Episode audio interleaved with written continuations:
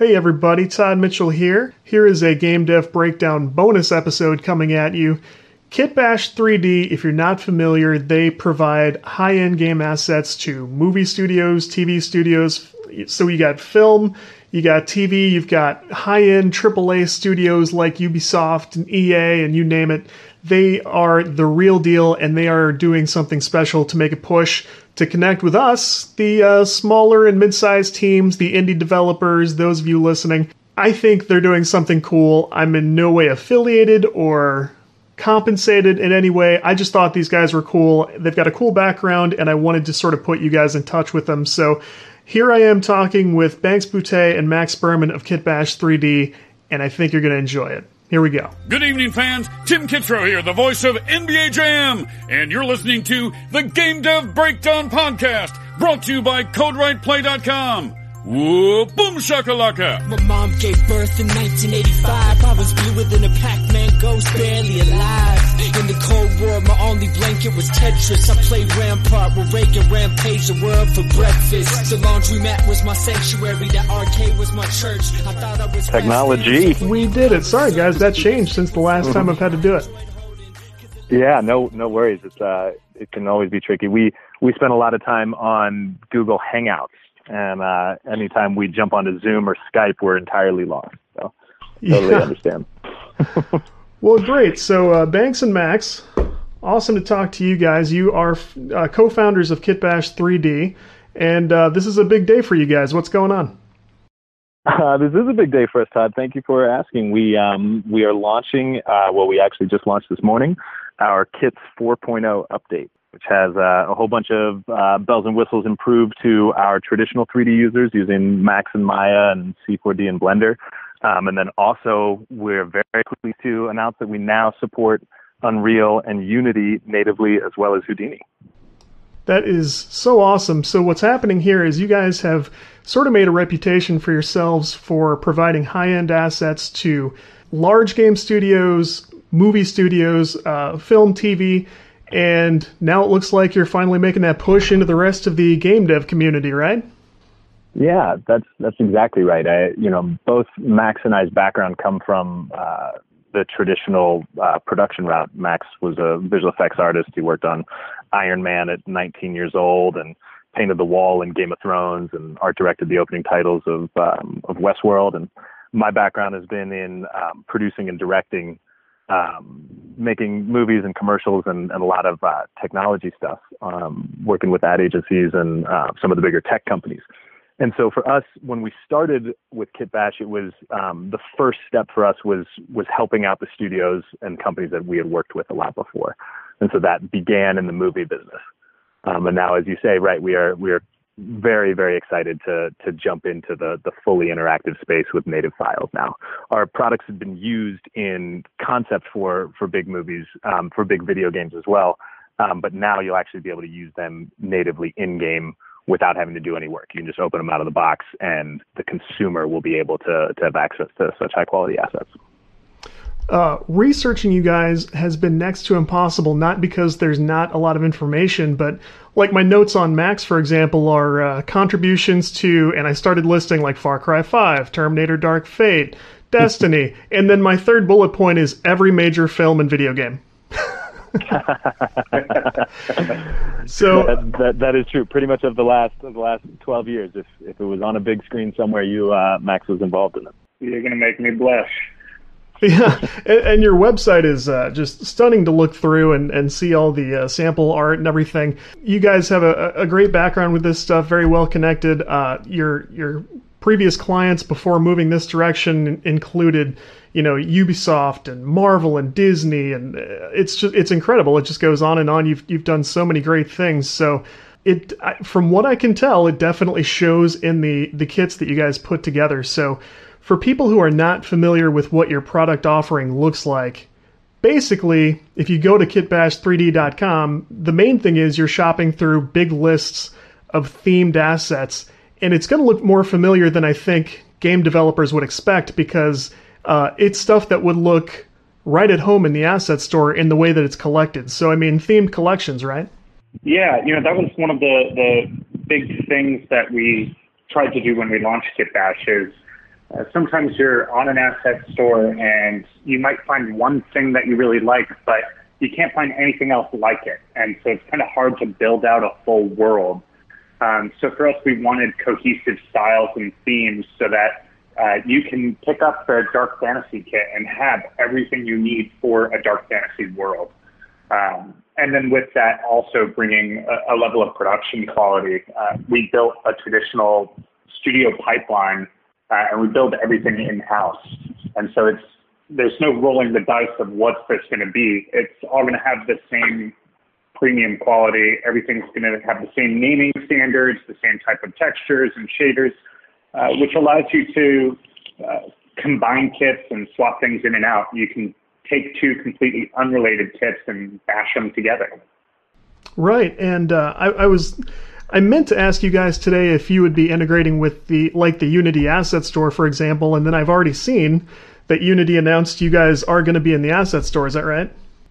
That's correct. Yeah, this is uh, this is the first time we've ever uh, sold kits anywhere outside of our website, but we've been working really closely with Unity first and foremost to make sure that we're creating Unity files the way a Unity user would expect. Um, so that was really the first challenge is how do we create the best Unity asset? And part of that is working with the Unity team to say, how is your engine built and how is it set up to work? And then let's reconfigure our kits to work in the most optimized ideal way for the software that you guys are building. And then from there, moving more towards, okay, well, how do we make it as easy as possible for Unity users to get their hands on these things? And the integration between the Unity Asset Store and Unity Engine is so seamless that it, it was a no-brainer for us to say, okay, let's figure out how we can make it uh, a one-click import um, through the Unity Asset Store. Mm-hmm. And and more so than just uh, offering your stuff there, Unity actually posted a article earlier today it looked to me like they had assembled like a small team, downloaded some of your stuff, and just as sort of a creative exercise, had this small team put together like a little demo. And you know, you can you can go and read this really compelling article, watch this video that they made that goes through this really just visually popping scene, uh, and kind of see what they can put together with your kits. I thought that was really cool. Yeah, that was that was a great uh, test case for us. We were working back and forth with them on the technical side of how do we set up these kits in the best way. Uh, but then their demo team really was the final test, uh, taking these first couple converted kits and saying, what can you make with this? And they put together a, a beautiful world um, using a bunch of different kits. And, uh, and then through that process, we got a lot of feedback and we were able to iterate on uh, the setup and the different preferences that people have when using these things. Um, and then with that as well, we've released a, a, free sample kit using a lot of the pieces from that demo scene. So if you're a Unity user and, and you see that and you want to give it a go uh, yourself, you can go on the Unity Asset Store or on Kitbash 3D and grab the NeoCity sample kit to, to do that yourself. Yeah, and I, I grabbed a copy of that this morning. I'm actually looking forward to uh, digging into that myself. I'm an uh, a Unity guy. I've got a little tiny background in Unreal, but uh, Unity all the way for me. And having more kits to choose from that are, like you said, cohesive, they fit well together, uh, they'll allow creation of pretty original stuff while maintaining a certain level of quality and detail that is going to be gigantic for a lot of small to mid-sized developers. Just the same way i'm sure the large studios appreciate that. So i think that's going to be really compelling stuff and that's why i agreed to kind of jump on this and help cover this right away. I think it's going to be a big deal. Awesome todd. Thank you for for your coverage. We really appreciate connecting with you. So uh, how many uh, kits are part of this latest update that are going to be you know how you say uh, game engine ready so we have 28 kits that have been converted over. Um, but what that equates to is almost 6,000 models, uh, almost 600 materials. Um, so these kits are pretty jam packed. Um, and a lot of this stuff, you know, we rebuilt a lot of these from the ground up to make sure that they worked perfectly in game engines. I was going to ask about that. I mean, how much work went into, you know, when you say game engine ready, I, I expect a smooth import on my end, but I mean, how many different things did you actually have to do on your end to get ready for this? it was a massive team effort. Um, I mean, you know, there's one thing about having a, a model and bringing it into Unity. Um, when you're dealing with a library of this size, a lot of these little things that you don't really think about, you then have to automate and, and program. And then there's a lot of things that you can't automate. Uh, a big example of that is uh, in order to bake your lighting down, we needed a second UV channel that was non-overlapping. Mm-hmm. And that alone meant we had to re-UV 6,000 models. Um, so a lot of these things were, were, you know, seemed like a little thing, became a massive challenge that luckily our team um, was just ready to take that on and spent really the last year nonstop working on every kit to make sure it was up and running and up to the highest standards. Yeah. So, in sort of exploring what Kitbash 3D was all about, uh, I've noticed you guys do a ton of work on social media. Particularly, you've done a lot of work with Twitch, for example, on building out community for uh, other creative people. You guys both have creative backgrounds, and uh, it seems that that's a, a big important thing to you because you're you know you're trying to serve that that professional community. Uh, how can game developers kind of look forward to that? Are they going to be part of the fun from here on out?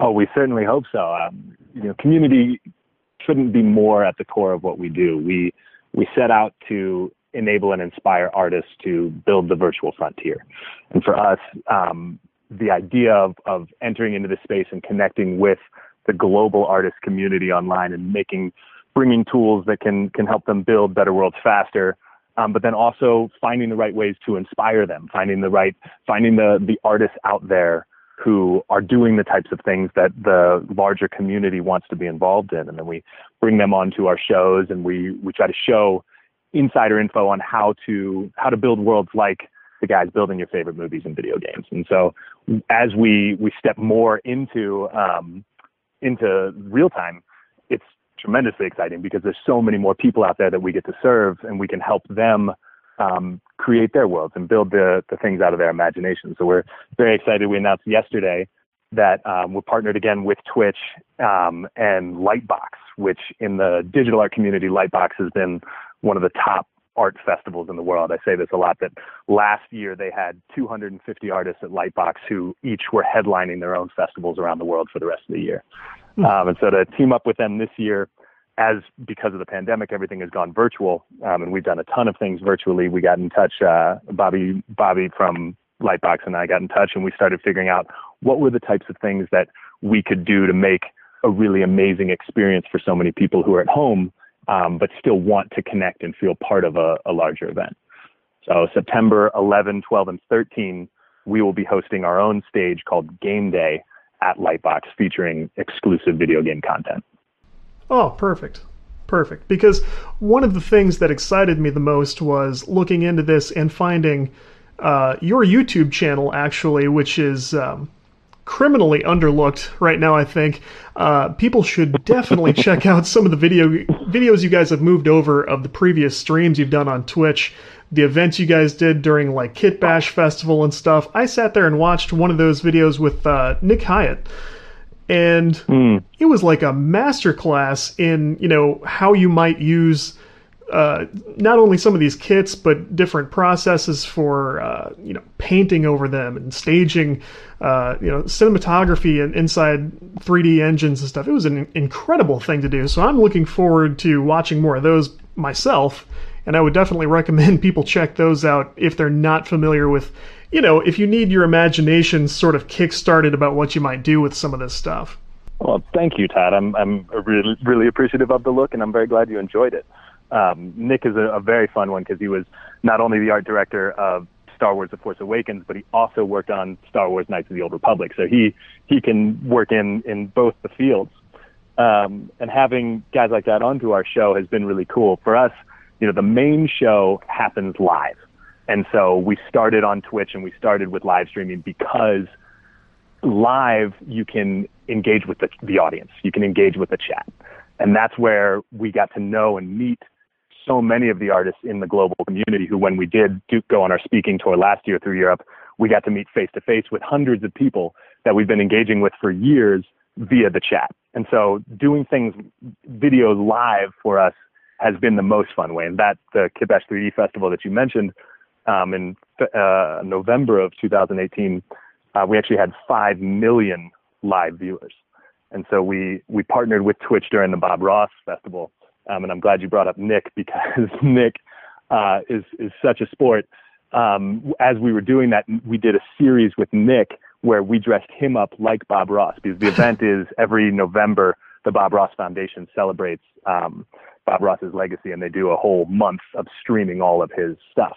And so we, as part of that festival, um, we we dressed Nick up as as Bob, and he actually did the the joy of 3D painting. Um, and if you haven't seen that that YouTube series, uh, th- those videos are on our YouTube and also on our blog. Um, but Nick is a hysterical talent as Bob Ross. Yeah, getting Nick in front of the camera was probably just as important as having him behind it. yeah, he's he's a he's a legend in his own time. I think that's that's just a, a, a, key thing too. Is you know there's so many amazing people out there creating these beloved franchises, um, and you don't get to know them. And I think that's something that that we hope to do more and more is be able to connect people to the art directors, to the concept artists, to the game developers, and the environment designers. All of these people who uh, are making these things and get to know who they are as a personality, and they have so much experience and knowledge that they want to share with the larger community. Um, and so Twitch is a great opportunity not just to create um, great educational content, but also to give people a window with the chat to be able to ask their own questions and talk with these artists. That makes a lot of sense, absolutely. So, uh, obviously networking has been just huge for you guys, not only with uh, users and but just with with other creators around who uh, can benefit from this stuff. Uh, man, I I think if game developers are able to join in on that, it's going to be uh, huge for them. And you know, I could see some cross discipline team ups happening that way too, and that's going to be exciting to sort of follow as well certainly it's it's it's very common for for top level artists to work both on AAA video games as well as blockbuster movies. And for us to to get to shine a spotlight on these artists, as Max was was saying, is really important to us because we feel like there's so many amazing artists who are making you know the blueprints or the concepts or the the effects that happen on screen, and we don't celebrate them as a society the same way that we celebrate some of the other members um, of the process of the production.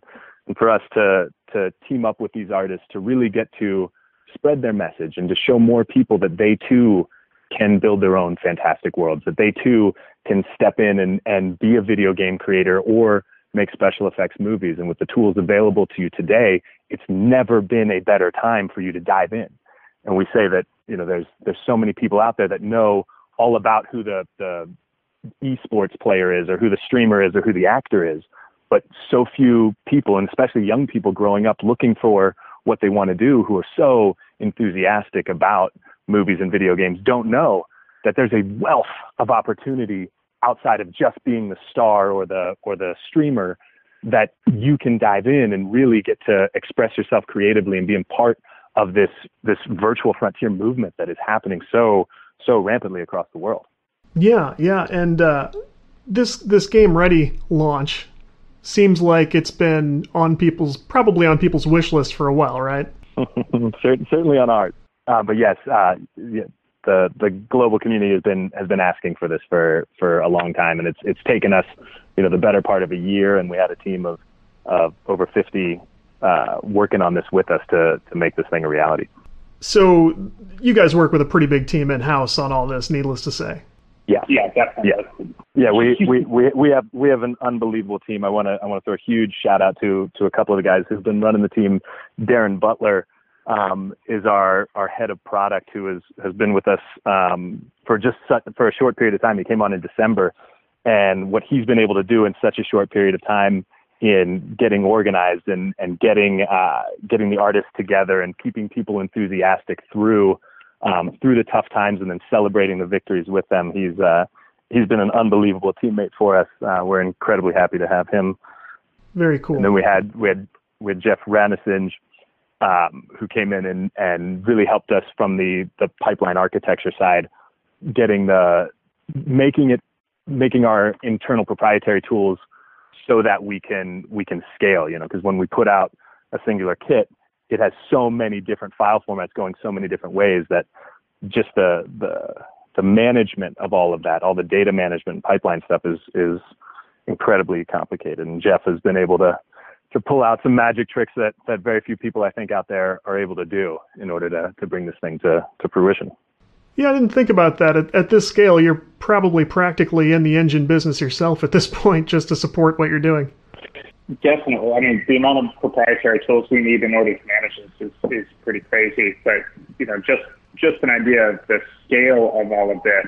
Um, in order to get 4.0 launched, we had to upload 500 different files, you know, to multiple different platforms, um, and that in total is you know over 10 terabytes of data. Huh. Uh, so it's a it's a lot of moving parts, and just you know trying to figure out how do you get 10 terabytes uploaded to anything. You, we didn't realize Google Drive had a had a download limit. and yeah. we found that one out. We were like, oh, I, I got I got banned from Google Drive because of uh, my uh, download bandwidth, and it's like, huh. Well, there's a thing. As a uh, freelance Unity developer, I can confirm there is you can easily get yourself in trouble with Google Drive. no, but that's and that's why we have a, a, great team and why we we go to the end of the earth to find the very best people who uh, not just are great at what they do, but uh, are really dedicated to putting their skills towards uh, enabling other artists to accomplish their goals. Absolutely, very cool. So, for game developers new to this community who are sort of looking around at First of all, I think it's awesome that you guys are offering up kits on occasion that people can download, play around with, see if this, you know, fits their workflow. Uh, in most cases, I'm sure it does and then you guys do routine events where you'll say, you know, download this, make something, tag us, and we'll show it around. I mean, uh, are, are you guys going to continue to do that to kind of get people acclimated? Oh yeah, our, our, the KB3D contest has been one of our favorite things where we do quarterly put out a a mini kit that we for that quarter make it free and challenge everyone who'd like to participate to build their world within the theme.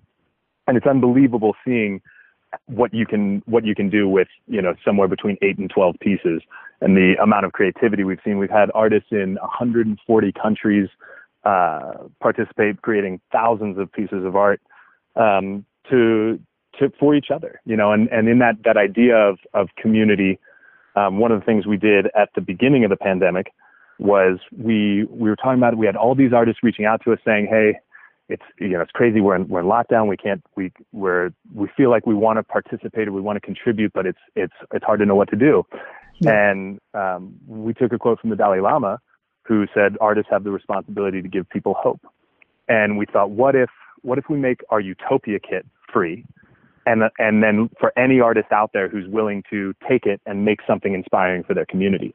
Um, and we saw a tremendous outpour of of artists answering that call and and trying to make pieces of concept art or imagining worlds um, showing po- a positive light, giving people um, some semblance of hope or something to to to look into. I, I felt um, so connected to the the greater force of this, you know, because that's really our mission. Our mission is to have a massive positive impact on technology and digital media. And the way that we're doing that is we're trying to empower the people who are building the virtual frontier, the people who are building the experiences that the rest of the world will see. So it's not that we're trying to make one piece for the world to see. We're trying to help and, and provide tools and help bring more people into this space because, you know, to, to get a little high level on this, today it's movies and video games, but tomorrow we think it's the internet at large that will be 3D. And if we can help inspire and enable the people who will be creating the experiences there, then we have a really good opportunity to influence how we do this. And I think there's there's so many ways about this that we've gone um, as the internet's evolved, and it's a it's a thing that everyone contributes to. And if we can find ways to to use our ingenuity to bring positivity into that space and to help that foster that space into something um, that we all as people can be really proud of, that's that's what we hope to do. I think that's such a cool point you brought up because even a year ago, we we kind of thought about the concept of virtual reality environments and the the increasing move of technology in that direction as something that was a cool thought and fun to read about in you know a Neal Stephenson book or you know watch Ready Mm-hmm. Player One something like that. And we go man what a neat idea. And now we're going like how fast do you think we could do this to get kids back in school or uh, you know to get people collaborating at work again? And now there it's there's almost a sense of urgency behind it. Like how well can we do this and how quickly? I mean right? Right. and we spend a lot of time thinking about. I mean, I think we're Banks and I and, and our team is crazy enough to think that that we might be able to speed this along. Um, but you know, when we when we really look at what does that take to get to that kind of Neal Stephenson type of world, to get to that Snow Crash or Ready Player One type of thing, uh, looking at the internet is a perfect example of when the internet first launched. No one knew who was going to fill up all of the content channels Mm-hmm. and you know, they were pitching it as it's like a television with millions of channels and people were saying well what network can possibly create enough stuff for millions of channels? And and then user generated content really took over. And when everyone could create a website the internet blossomed. And i think when we look at what does that virtual universe really look like and, and how is that going to how is that actually going to come to fruition? And and we believe it's when anyone can create an interactive world and we can link them together, that's when we're going to see that happen. And then we break that down and say, okay, well, what's the, what's stopping everyone from building these interactive worlds? And at first, for us, we thought, well, having to model and UV and texture and create materials and and all of that is taking up, you know, in a studio pipeline, 30 to 50 percent of the time and budget. So if we can cut that in half, then we're one step closer. And then if we can proliferate that to everyone and keep making pushes to make it so that anyone, uh, regardless of what experience you have, if you can get up and running and within a day create a world and share it with a friend, then then we have taken a massive leap forward towards making that virtual universe an actual reality. Well, and and to add to that too, this is this is how futurism works. You know, one day it's science fiction, and the next day it becomes a reality. And add a pandemic, and it's not hard to go take a look at any young person in this country and look at their screen time. You know, and I mean, we're we're dealing with you know something like 12 hours a day on average. People are spending in front of a screen, which already is a virtual environment and you know there's there's no ethics argument here that that whether or not a, a virtual environment is better than a in real world one but the fact is that we are choosing convenience. People are are choosing to spend their time looking at a phone instead of even going to a movie theater or even even more going outside which we used to be able to do. And now we're seeing left and right this groundswell of of things ch- changing. You brought up education which i think is one of the most um, fascinating ones because the demand for how do we get kids engaged now, now that now that we're we're not sure whether we're going to be able to enter schools this year, is a really interesting one. I think um, Unreal has really pushed the ball forward in um, from both a grant side as well an initiative side to inspiring teachers to to figure out how do we how do we embrace this thing that you know that the young people of this country of you know really of the world have overwhelmingly said is where they want to spend their time. Right, absolutely. And uh, speaking of Unreal, they recognized you guys recently with uh, what was it, a grant? Yeah, we were we were very uh, fortunate to receive a mega grant from Unreal um, as part of working on this project that we're doing. Um, and and yes, we've we've we've done a lot of the things that we've talked about with Unity, and we're on the Unity store. Um, but we've also partnered very closely with Unreal to make this. So they, along the way, were very helpful in us figuring out exactly how do we make as premium of an asset for their users as possible. And so, along with this release, we now are serving native files to Unreal um, through our store, and then on the Unreal Asset Store, there's a uh, if you search Kitbash 3D, it'll give you a link directing you to us. There's never been a better time to find out why BetMGM is the king of sportsbooks. Download the BetMGM app and place a $10 moneyline wager on any NBA playoff game. If either team hits a three pointer in the game, you'll win $200 in free bets. Just use code Champion200 when you make your first bet. Sign up now and discover BetMGM's daily promotions, boosted odds specials, and more. Download the app or go to BetMGM.com and use code Champion200 to win $200 in free free bets if either team hits a three in any NBA playoff game. Visit BetMGM.com for terms and conditions. 21 years of age or older to wager. Virginia only. New customer offer. All promotions are subject to qualification and eligibility requirements. Rewards issued as non withdrawable free bets or site credit. Free bets expire seven days from issuance. Please gamble responsibly. Gambling problem? Call 1 888 532 3500. Enjoy basketball, soccer, and all your favorite sports like never before at BetMGM. Sign up using bonus code CAPITAL and your first wager is risk-free up to $1,000. Plus, when you register with BetMGM, you'll get instant access to a variety of parlay selection features, live betting options, player props, and daily boosted odds specials. Download the BetMGM app today or go to BetMGM.com and enter bonus code CAPITAL and place your first wager risk-free up to $1,000. Now you're winning with the king of sportsbooks. Visit betmgm.com for terms and conditions. 21 years of age or older to wager. Washington, D.C. only. New customer offer. All promotions are subject to qualification and eligibility requirements. Rewards issued as non withdrawable free bets or site credit. Free bets expire seven days from issuance. Please gamble responsibly. Gambling problem? Call 1 800 522 4700.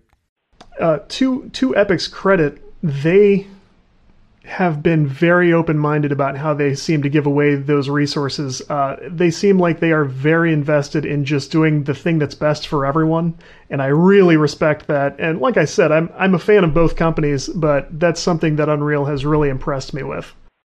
You know, us too, Todd. We have we have the utmost respect for Tim Sweeney and the the vision that they're trying to propel, and I think they see something that um, that is is very apparent to us as well. That the amount of people, the, the amount of demand for 3D digital interactive content is exploding, and the supply can't meet it currently. And so the amount of people who currently work in 3D compared to the amount of people who are going to be needed in order for us to meet that demand isn't anywhere close. So if you look around in the 3D space, it doesn't feel like competition. It feels like we're all in this together. We're all trying to push the boundaries of this new frontier, and we're going to need even more people than currently exist. So, you know, me coming from the movie industry into the video game industry has been such an unbelievable shift of mentality where the movie industry has been around for so long and it has so many um, deep seated institutions that have really high walls. And most of those, most movies lose money in really terrible ways. And then you look at video game companies and they are they are experiencing a, an entire wave of attention that has swallowed up the rest of entertainment combined. And now you have this this whole environment of people that that are thriving in new ways and experimenting new things and and exploding in all kinds of different directions. Um, and that that sense of community and willingness to team up and collaborate and work with other people and find a single outcome where you can both derive different value out of we've seen everywhere in a way that's been terrifically fun for us to engage in. Totally, and and I agree. And uh, I, I, noticed that Nick Hyatt also sort of uh, hit on this point while he was working on your stream as well. But we're we're sort of having this shift. It used to be the big demand was anybody who could get into general uh, game development coding, working. Then we moved to like just working with engines that were coming out, and now it does seem like we need as much new skill and talent as we can get in building with you know existing resources like that. And so uh, i mean it seems like that's kind of the new tool set right?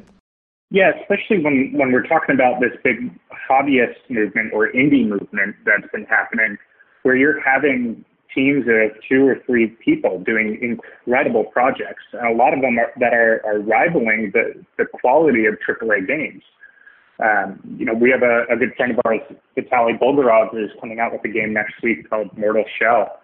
it looks as close as I think you can possibly get to Dark Souls or a From Software quality game. And they're just a team of a couple people. Uh, and, and the idea that they're able to hit that bar and hit that level, um, but also it changes the skill set required. You, you kind of need to be a jack of all trades in that situation. Um, and it's just amazing that now an individual has all of the tools at their disposal and are able uh, to do that kind of thing.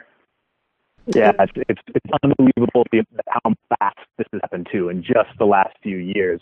If you watch the amount of games that are put out on an indie level, it's it's doubling and tripling each year because people have never before had the types of tools and the, the, the free softwares and the game engines and then and assets like ours where you can actually actualize your vision without spending you know three months full time trying to to texture one of your walls and and getting into uh, getting into this quickly and being able to iterate and seeing your your vision come to life uh, has has allowed people, I think, in so many different ways to do so much more um, with so much less. And the other thing people at uh, the hobby level or the indie level usually benefit from these are very sharp people who will pick up a new tool, a new engine, a new uh, software library, and in a short amount of time, they pick it up just because there's something they need to do and nothing's going to stop them from doing that.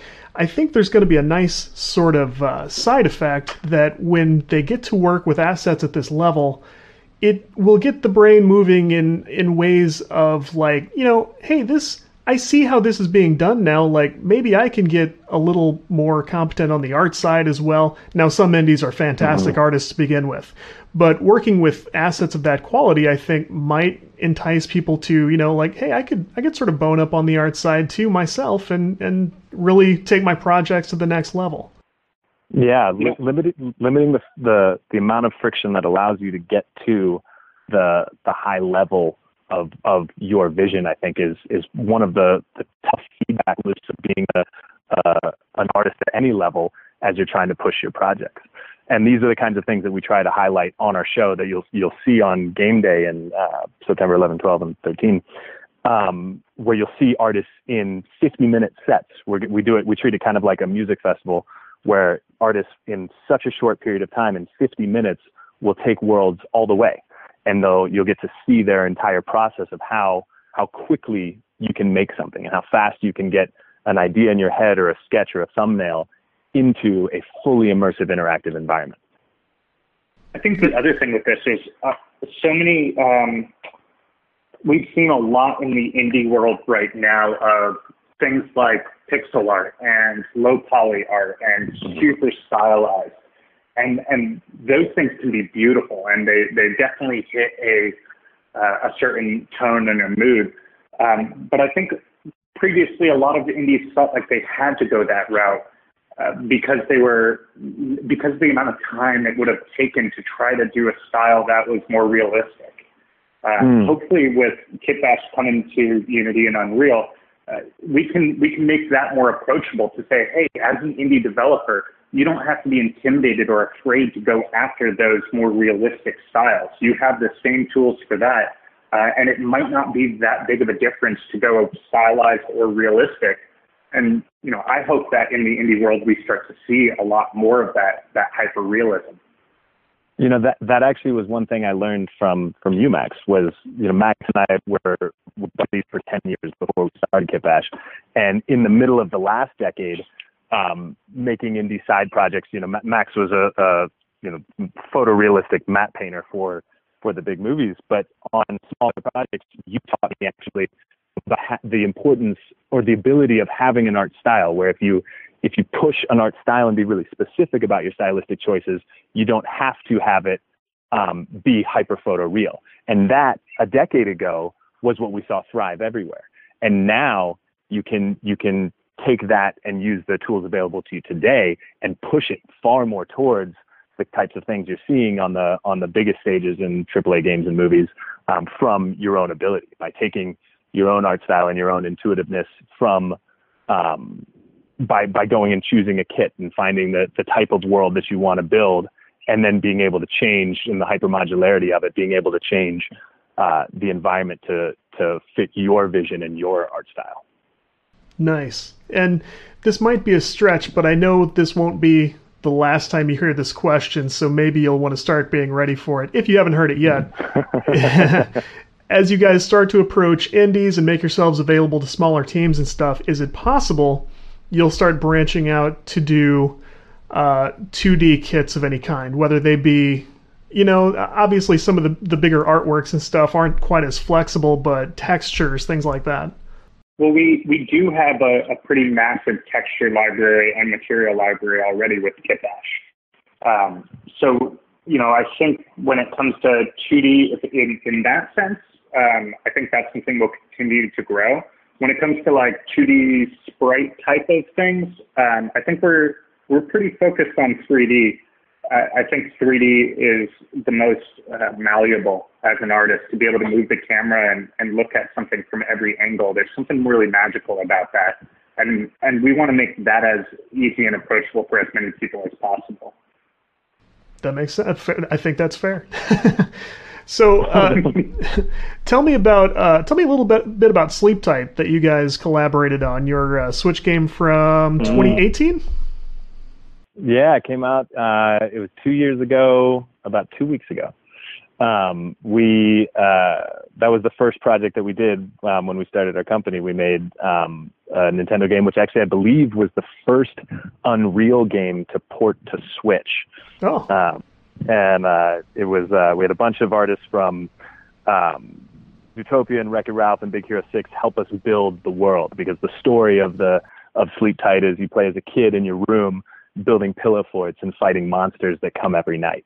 And so it, it really felt like a, a Disney or Pixar uh, creation. The uh, the videos I've seen look fantastic. I'm, i was surprised that, that I hadn't looked into it uh, prior to reading about it, but it looks like a really fun game. Thanks.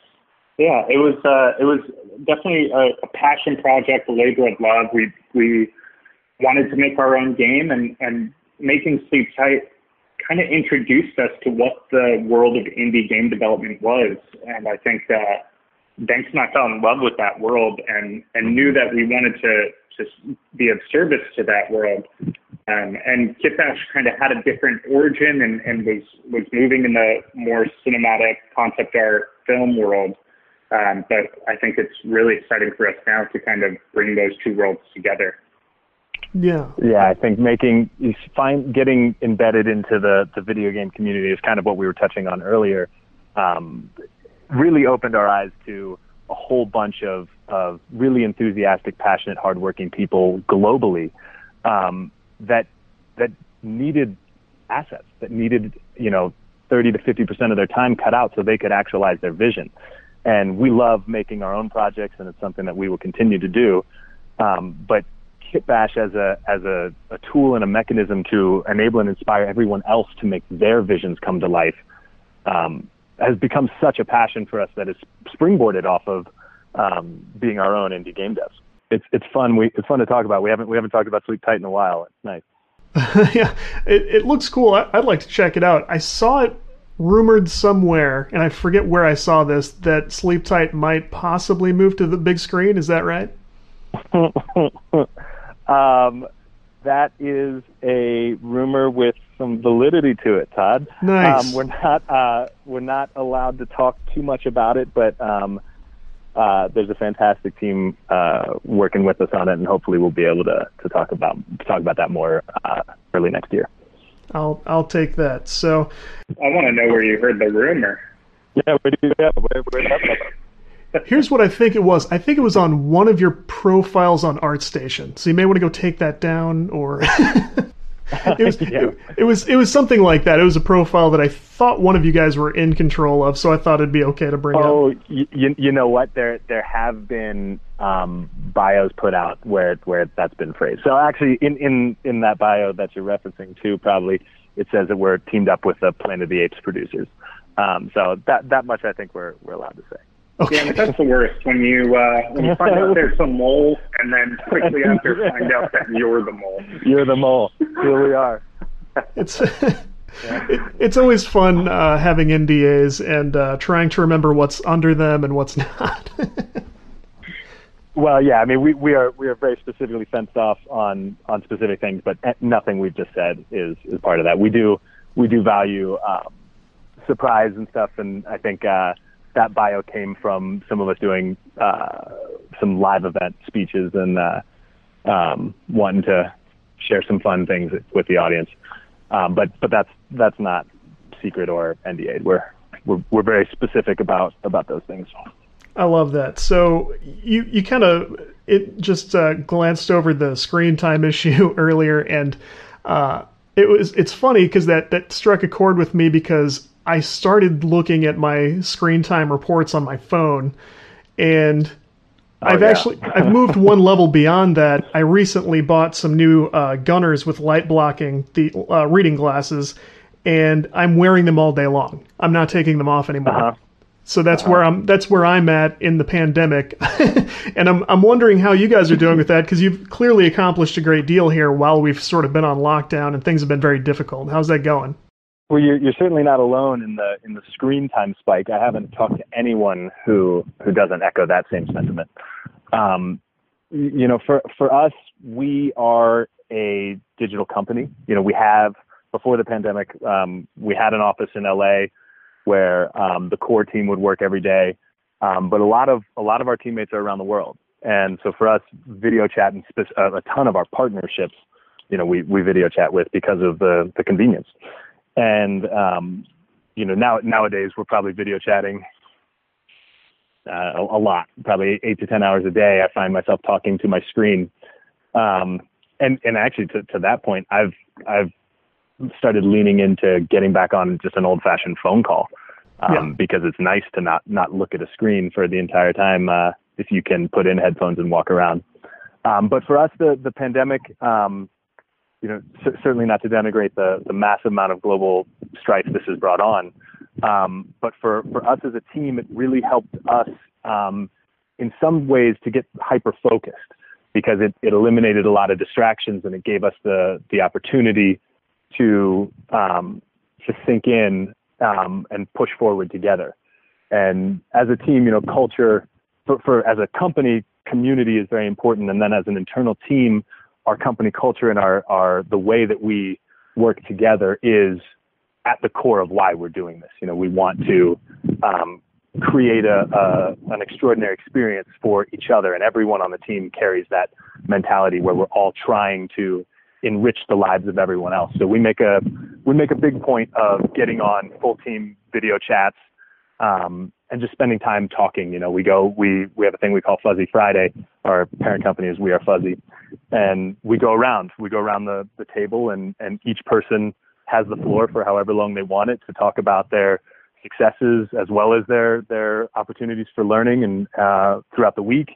And we we talk about really anything we want. And it's been a a, a great way for us to keep our culture alive. That's something we've been doing back since we were in my garage, and um, and it's something that we we did in the office, and now now we do it online, and it's it's it's been one of my truly favorite parts of the week is to to get to spend the end of our our work week together, um, friends, because at the at the core of what we do, you know, Max and I were friends for a very long time before we did this, and and we just decided, you know, we were making all kinds of projects on the side while also working on these big projects. And we we just decided, you know, we're we're better together when we find that we have common shared values and ethos and mission and the way we see the world changing and how we want to play part in it. That when you find like people, one plus one equals three, where your combined efforts are far greater than anything either of you could do as individuals. And if we take that mentality and spread it further around, um, everyone on our fuzzy team, as we call it, brings that, and everyone is looking to to say, what more can I do? And I, I you know, I can't. I, my, I'm smiling right now thinking about how many times over the last year this project in particular got really hard, and you'd think, you know, you're, you, I, I'd get on the phone with someone to to make sure they were all right, and and you know, th- their their first response is, is, what more can I do? And I think yeah. that that kind of ideal of where everyone feels like like we all share the same dream of seeing this thing happen together, and that we want to pour as much as we can into it. Um, in this in this time of of of real global uncertainty and unrest and pain, um, for our little little team, I'm really immensely proud and honored and, and grateful to each of each of the, the team members that that we built this thing together this way, and it's you know, it's been such a source of um, stability and opportunity for all of us to um, express ourselves and find deep fulfillment while also calling it work. Extremely cool, and it's uh, very encouraging to hear uh, that a company is sort of making it work this way because uh, you know, I, I started as a uh, remote freelancer several years ago, so a lot of us in that position feel like we had sort of a head start on, you know, getting the work process down and we were kind of more ready for this. I don't think anyone doesn't feel like this really sort of, you know, kick their ass a little bit, but at the same time, a studio nearby here in St. Louis that I've partnered with several times over the uh, the r- most recent years their their head called me and said, you know, hey, do, we've got more people wanting to work with us remotely than ever before, just because that's sort of how we have to do it now. And you know, can you can you come in and work on some things with us? And a lot of these studios are kind of thriving now, and I I think that as we sort of do come out of the pandemic and return to whatever the new normal is, I think there might be more opportunities for uh, developers, artists, people who are able to get some good looking things in their portfolio right now. Uh, you know, work with some some great assets and show, hey, I was able to make this interactive experience here. Here's something I can do. So I mean, I think that's going to be maybe a big thing moving forward, don't you? Yeah, I think I think there's a a, a bunch of new things that are kind of coming up right now. Um, you know, if you want to work for a great studio, uh, or um, let's say it's a, a studio that's making your favorite franchise, it's kind of hard to go back from the idea that people can work from home effectively. Like yeah. we know this now. And so if your location didn't match up with your dream job, that's no longer an issue. Um, and maybe it's something where you want to work for Ubisoft Montreal, but you live in Arizona. That's now a possibility. Um, and then on the other side of it, this is a really great opportunity to work on your own stuff. Um, and and never before has there been so much hunger for content. And if if you always wanted to go and make that short film or that video game, this is a wonderful opportunity to do it when so many people are so open and receptive to having something that can distract them from all the other things that are happening in the world. Mm-hmm. I, I that couldn't be deeper at at our core value system. We we talk a lot about the idea of creating without permission, and having come from enormous projects, you know, where you have sometimes a thousand people working on the same thing, um, it's very easy to to become a cog in that machine. But we can't stress enough the importance of minimum viable products. The idea of of don't wait. If you have an idea, if you have something that you want to make, it is well within your ability, well within your reach, well within the tools very close by, especially in a digital environment, that you can make that thing come to life, or at least a version of it. And once you have a version, if you want, um, you can attract partners, and you can you can start to build your team, um, and you can you can find more people who agree and see the same thing and understand your vision better. We um, making our cinematic for this uh, for this release. I, I, don't know, Todd, if you've gotten to see it. If you haven't, I'll, I'll be sure to send it to you. Um, but we, we, we made a cinematic and we, w- what we first did, we, after writing the script, you know, our first minimum viable product, um, we just broke out software and started playing with the kits. And we actually were doing it over video chat. You know, Max was screen sharing with me as as we walked through a block out in Maya, and we started building the individual worlds.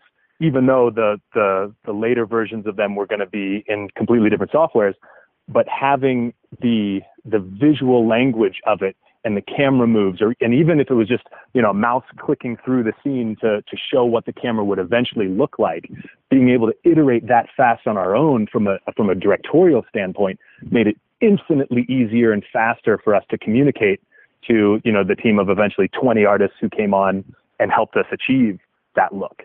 But we not only were able to pass them a script and some mood boards, but we were able to show them here's a blockout with cameras moving around of exactly what we're talking about. And and not only were we able to communicate that to to other people, but we were able to communicate it to each other and to ourselves as we were able to to take a look and realize, you know what, that's actually not going to work. we're going to need to find a different place to put that camera. We're going to need to have a different move in order for this to to work. And then we could, in real time with each other over video chat, you know, thousands of, you know, I'm I'm, I'm a thousand miles away right now. Um, we're able to communicate um, and see the actual piece come to life um, long before um, any anyone else's time was required for it. And I think that kind of ideal, if you're trying to um, get out there and, and your dream is to make a studio, yeah, make get a job at a studio, or your dream is to make your own project. Um, first, you got to figure out what north star you're heading towards, and then you have to take the first steps. And I think so often we are predisposed to wait.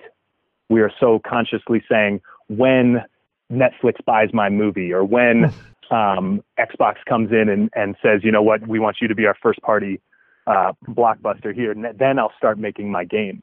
And for anyone who did it, that's not how it happens. It happened with many, many steps along the way of small projects that they put their heart and soul into for a month or a year or five, and then the next one. And then they, they push forward and learn because with each one of these things, the point in a lot of ways, and this can very easily be misunderstood, but I believe the point is to push yourself to failure. It doesn't mean to try to fail. It means to push yourself so hard that you are failing. And from those failures will you learn and then build yourself a stairway of failure that, that at the top is success. And I feel like our generation is so constantly looking to say, I wish I would like to have done it, not do it. I would, I would like to be on the top of those stairs, not walk up the stairs. And I think if you can instead switch your mind over um, and stop being so influenced by a lot of finished products, social media, and things like that that we see, then you can take the first step and you can get your minimum viable product and then you can get the next step and you can get more people behind it um, if that's what it requires or financing if that's what it requires too because sometimes you need it. Um, and then slowly you can you can uh, or actually today much much faster than ever before can you achieve your dreams and figure out what that is. If it is building your portfolio and working at a studio, that is well within your grasp. Or if it is making your game or your movie, that is well within everyone's grasp today if they want it that. I uh, I can't agree enough with that because I am a big believer in getting out of your comfort zone, taking yourself to the finish line, whatever that looks like, so you can sort of work work out those muscles and get reps along the way. Because so many people will say, I would love to make a game like the following. And during that asset phase, while we're trying to learn Blender or trying to master texturing, UV modeling, things like this, we we sort of get frustrated. There are things that are maybe a little bit outside our comfort zone, and that's where people will give it up. It's the same as like if you mm-hmm. wanted to open a restaurant and you said, I can't do it because I don't have funding what if you did have funding? What would you do next? Let's put our brain in that mm-hmm. phase for a while. So if you if you can give people some assets to work with, you know, make things accessible to folks who, who didn't have it before. Okay, now what? Now what do we do in the engine? Now what do we work on next? And you can be building new muscles. You get away from something that was previously frustrating to you. And you do take maybe a small vertical slice to the finish line and see a little demo that you created. Uh, I, I don't think there's any way to move past something that you've decided you just can't get done. Uh, unless you are willing to work around it occasionally, and this is a pretty excellent way to do that, I think. I forget who said it, but it's the, the crucial difference between those who succeed and those who don't is not talent, but rather those who don't give up. Absolutely. I think that's th- that kind of grittiness as opposed to innate gifts, because we all know that that grittiness over time, um, you know, hard work over time will beat innate gifts um, if the innate gifts don't put in their their hard work too. I think if we can if we can remind ourselves of that, I have to remind myself of that frequently. That it's it's it's about the work, it's about the process, it's about going there and doing it, and along the way you'll achieve all sorts of dreams. But it's not about just checking the box. It's about all the things that went into checking the box. Uh, real quickly, you guys had mentioned education. Do you have any good examples of like how your products have been used in the educational space? We've provided kits to schools all over and, and students all over. Um, that's something that we're really looking forward to figuring out how we can do even more, especially as we enter the video game space. Um, mm-hmm. there's so many amazing schools that are now you know, teaching and having an entire curriculum around game development at the forefront. And uh, I think this is one of the things that we're most excited about entering this space is how do we get involved on the educational side and, and how do we make it easier for those who are for the first time opening up Unity or Unreal? And how do we make it so that rather than having to go an entire week or two before they get something that they're really proud of and want to share, how do we bring that amount of time down into a day? And so I think, you know, a lot of the times you can look at Kitbash and say, oh, it's it's a bunch of assets. But for us, what, what, the way we keep thinking about it is, let's find all the barriers and all the things that are stopping people, and how do we remove those? Whether that's models or materials, or if that's lighting or pre-built scenes or tutorials or inspirational videos, just whatever it is, uh, and and we're trying to tackle all of those different things. Awesome. Yeah, I'm touching on what we uh, a bit of what we we said earlier, and how there are the amount of amount of people required to to build all the things to meet the demand of the future in this space, there, there isn't enough people yet who know how. And so teaching those people and getting people um, uh, equipped to be able to build their own worlds is is a crucial part of this next step. And I think you know, we we are very passionate about helping as many schools as we can um, in in different ways. We're looking at how do we do a uh, a, a global school contest um, and getting teachers involved where they could they could mentor a group of students to to actualize a project. Um, we're looking at we're looking at those sorts of things, and then there's there's so many different applications for it. You know, there's there's using the tools to teach other people how to use the tools, and then there's there's education as it as it will exist in 3D space. You know, there's it's a a very important thing, and I think we couldn't value um, ex- the free exchange of information and, and, and helping anyone who wishes to to get educated um, is probably one of the best things any of us could be doing for our society. Very cool. Great answer. And uh, so, for beyond going to Kitbash 3D and checking out some of the uh, assets available to new users, uh, how can people get sort of plugged in with the Kitbash community right now? On our socials, we we're quite active on most of the social platforms. Um, for sure, if you if you've never heard of us, um, go pick up the the sample kit now, and that'll put you um, that'll have that'll give you the ability to get in touch with us um, via email. Um, and then if if does this show, Todd, does it will this go live before September 11th? Yes. Yep. Okay, so yeah, if if uh, if you're hearing this, check out Game Day on September 11, 12, and 13. Um, that's on kitbash3d.com slash live. Um, and there we will have top artists from, from all your favorite movies and video games. And we'll be, we'll be introducing a lot of the video game space to not only the kits, but also the community and how um, many different ways that you can get engaged. And we'll be kicking off a new contest there. Um, and there's, there's going to be a whole bunch of fun, exciting surprises um, as we we venture into this this new this new terrain for us of of 4.0 and getting to um, serve so many of the Unreal and Unity uh, video game creators out there. It's a, a truly truly huge milestone for us and a very exciting time. We can't wait to engage with this community even more and and um, bring a whole bunch of things that I think are going to get a lot of people excited about what they do. Awesome. Well, uh, we will absolutely be checking out what you guys are offering right now and totally looking forward to game day. And I'll be going back through some more of the streams you guys did. I can't tell you how much I learned in what a short time. It was very entertaining too. Awesome. Awesome. So so happy to hear that. You know, that is that is our goal with those things is is to to entertain you and to inspire you and to make you to make you uh, take a look at the world around you and the world uh, that you partake in, be it work or in your hobbies um, and uh, and find ways that you can you can be more part of it. And I think that's in this digital world as we're separated by screens.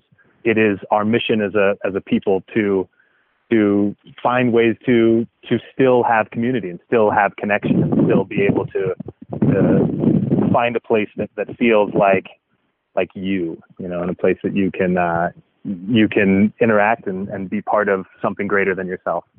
And it's um it is our our great joy to to be playing the the small part in in in moving with that movement together. Very cool. Well, Banks Boutte and Matt, Max Burman, thank you again for calling in. Thanks for your time, and uh, we will look forward to checking in with you guys again soon. Thank you, Paul. Yeah, likewise, Todd. Thank you for your time.